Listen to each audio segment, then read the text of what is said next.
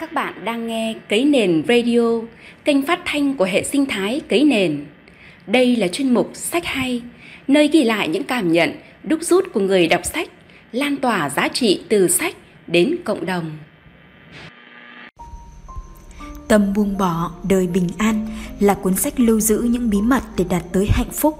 Nếu chúng ta mở rộng tâm hồn mình, không mong cầu, không tiếc nuối, chẳng phải cả thế giới này đều là của chúng ta hay sao? Đây là cuốn sách giúp chúng ta sống hạnh phúc, biết buông bỏ những phiền não, thanh lọc tâm hồn. Một cuộc sống bình an, hạnh phúc chắc là điều mà ai cũng tìm kiếm, đấu tranh cả đời để đạt được. Vậy nhưng mấy ai định nghĩa được hạnh phúc là gì? Cuốn sách là những lời văn mộc mạc gần gũi của tác giả Natalie Hosen, trụ trì chùa Danka, chia sẻ về những cách buông bỏ những phiền não thường ngày và tiến một bước mới trên con đường tương lai. Trong mỗi chương là những mục nhỏ liên quan đến những nỗi lo, phiền muộn, quá khứ, tương lai, những hối tiếc, tham vọng và còn rất nhiều cảm xúc mà mỗi người trong chúng ta đã từng trải qua rất nhiều cung bậc cảm xúc từ bỏ những việc bản thân không thể làm được là cách để sống thư thái, sảng khoái hơn. Từ bỏ những mối quan hệ dần trở nên phức tạp để sống đơn giản, sống nhẹ nhàng hơn. Người hạnh phúc là người nhận ra sự tuyệt diệu của việc không so sánh. Đừng quá bận tâm tới những đánh giá tốt từ người khác, hãy sống với nụ cười trên môi, hãy ngừng cân đo được mất thiệt hơn giữa mọi người với nhau và sống chân thành dù trước mặt là sự thật hay lời dối trá. Đừng trốn tránh hiện thực, hãy sống và đối mặt với nó. Đừng khoe khoang, phô trương, hãy sống như bản thân mình vốn thế. Rõ ràng khi so sánh, nếu ta vui mừng, có nghĩa là ta đang làm tổn thương người khác. Còn nếu thấy khổ đau, có nghĩa là ta đã đánh mất chính mình hãy từ bỏ lối sống lúc nào cũng so sánh mình với người khác. Chẳng cần hơn thua ai, miễn được trời đất công nhận, bản thân có thể sống một cách đàng hoàng. Bị bệnh cũng là một cái duyên nào đó. Mô hình 5 giai đoạn của Elizabeth Kühler-Rock phân tích các chuyển biến tâm lý của con người khi biết mình mắc bệnh nặng và chắc chắn sẽ chết.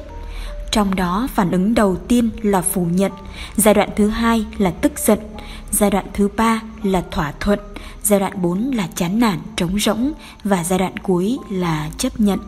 Năm giai đoạn xuyên suốt nhau chưa chắc đã xảy ra theo trình tự, có thể lặp ngược lại nhiều lần.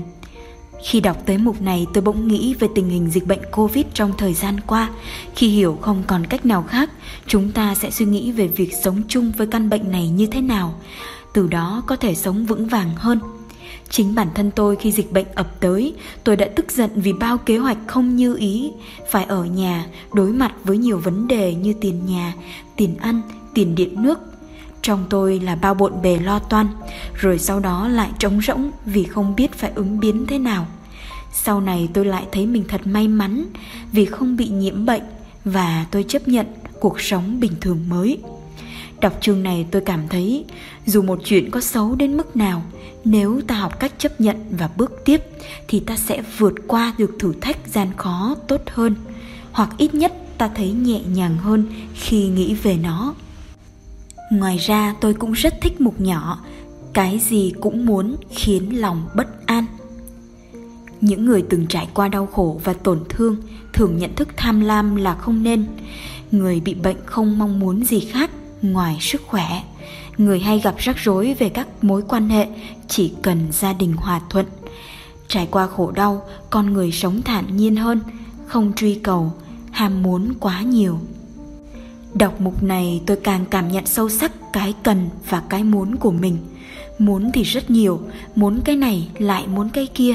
Nhưng qua trận đại dịch, khi cái chết và sự sống mong manh, thì cái muốn không còn quan trọng chỉ cần sức khỏe, bình an, đồ ăn vừa đủ, bớt mong cầu, biết hài lòng, cuộc đời tự khắc bình an đây là một vài chia sẻ về cuốn sách Tâm buông bỏ đời bình an.